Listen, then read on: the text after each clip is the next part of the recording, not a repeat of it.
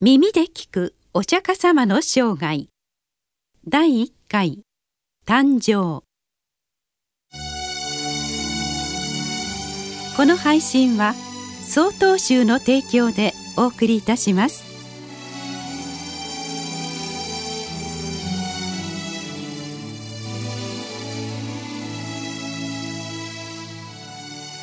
はるか昔。遠くインドの大地でその人が誕生しなかったならば仏教は存在せず生き死にの苦しみから離れて自由の境地を得るための教えも伝わることがありませんでした。仏教の開祖お釈迦様の誕生した年にはさまざまな説があります。現在我が国では紀元前463年とする説が有力です。誕生地は釈迦国のルンビニという名の花園でした。それは現在のネパールの首都カトマンズより南西およそ200キロにあります。母であるマーヤーが出産のため実家に戻る途中この場所で産気づき野外でお釈迦様を産んだのでした。さて釈迦国は現在のインド・ネパール国境地帯にありました。そこはガンジス川中流域に広がる肥沃な大平原の北側に位置し稲作農業を主な産業としていました。小国ではありましたが米を豊富に産出し経済的には比較的恵まれていたようです。この釈迦国の南方と西方にはそれぞれマガダ国とカウシャラ国という強大な王国がありガンジス川中流域の覇権を握るため周辺の小国を併合しながら緩やかではありましたが対峙していました。お釈迦様の誕生当時釈迦国はカウシャラの圧迫に耐えきれず服従を余儀なくされていました。釈迦国は釈迦族と呼ばれる民族の王国でした。釈迦族の祖先については詳しくは分かっていません。一説にはモンゴロイドであるチベット・ビルマ族系の民族であったと言われています。お釈迦様の成果は代々国王として国を治めていました。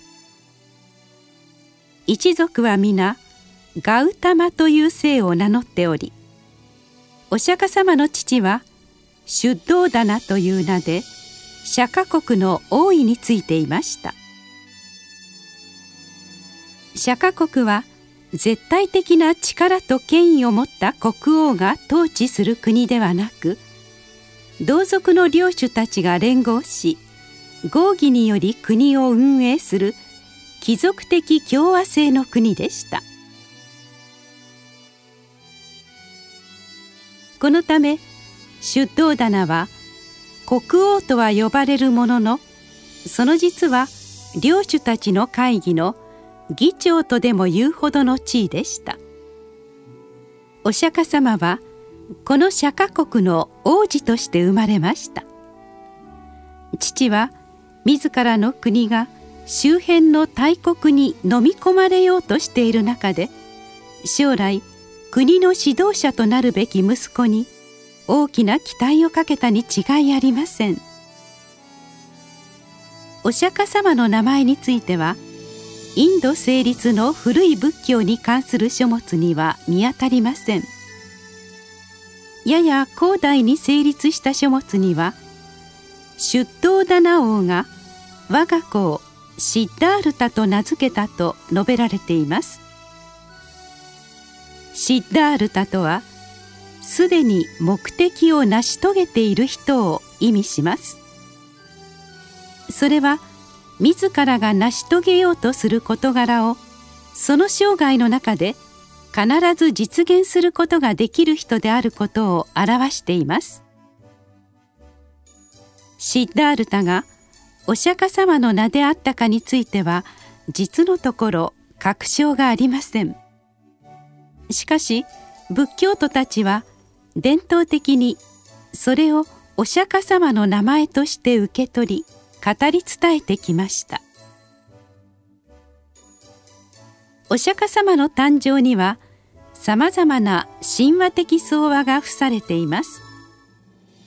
例えば母マーヤーがある夜夢を見ていると白い像が彼女の体へ入っていったという白像入体の話や。誕生直後に直立して7歩歩き。両の手でそれぞれ空と大地を指し。天上天下唯我独尊と宣言したといった話です。これらの話は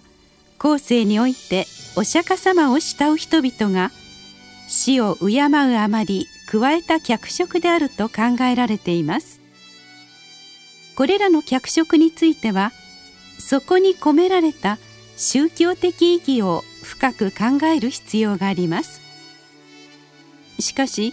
そこにのみとらわれるとお釈迦様の人間として送った生涯で人間の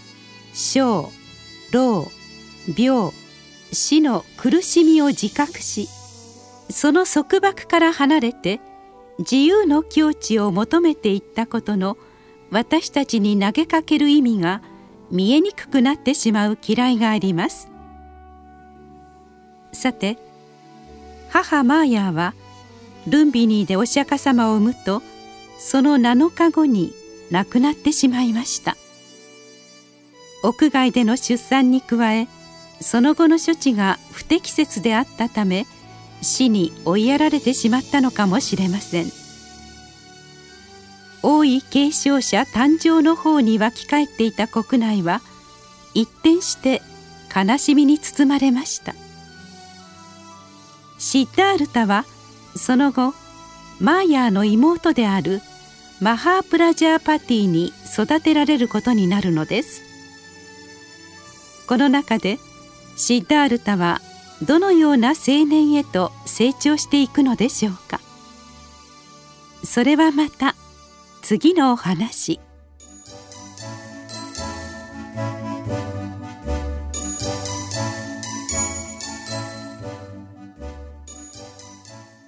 次回の配信は8月20日です。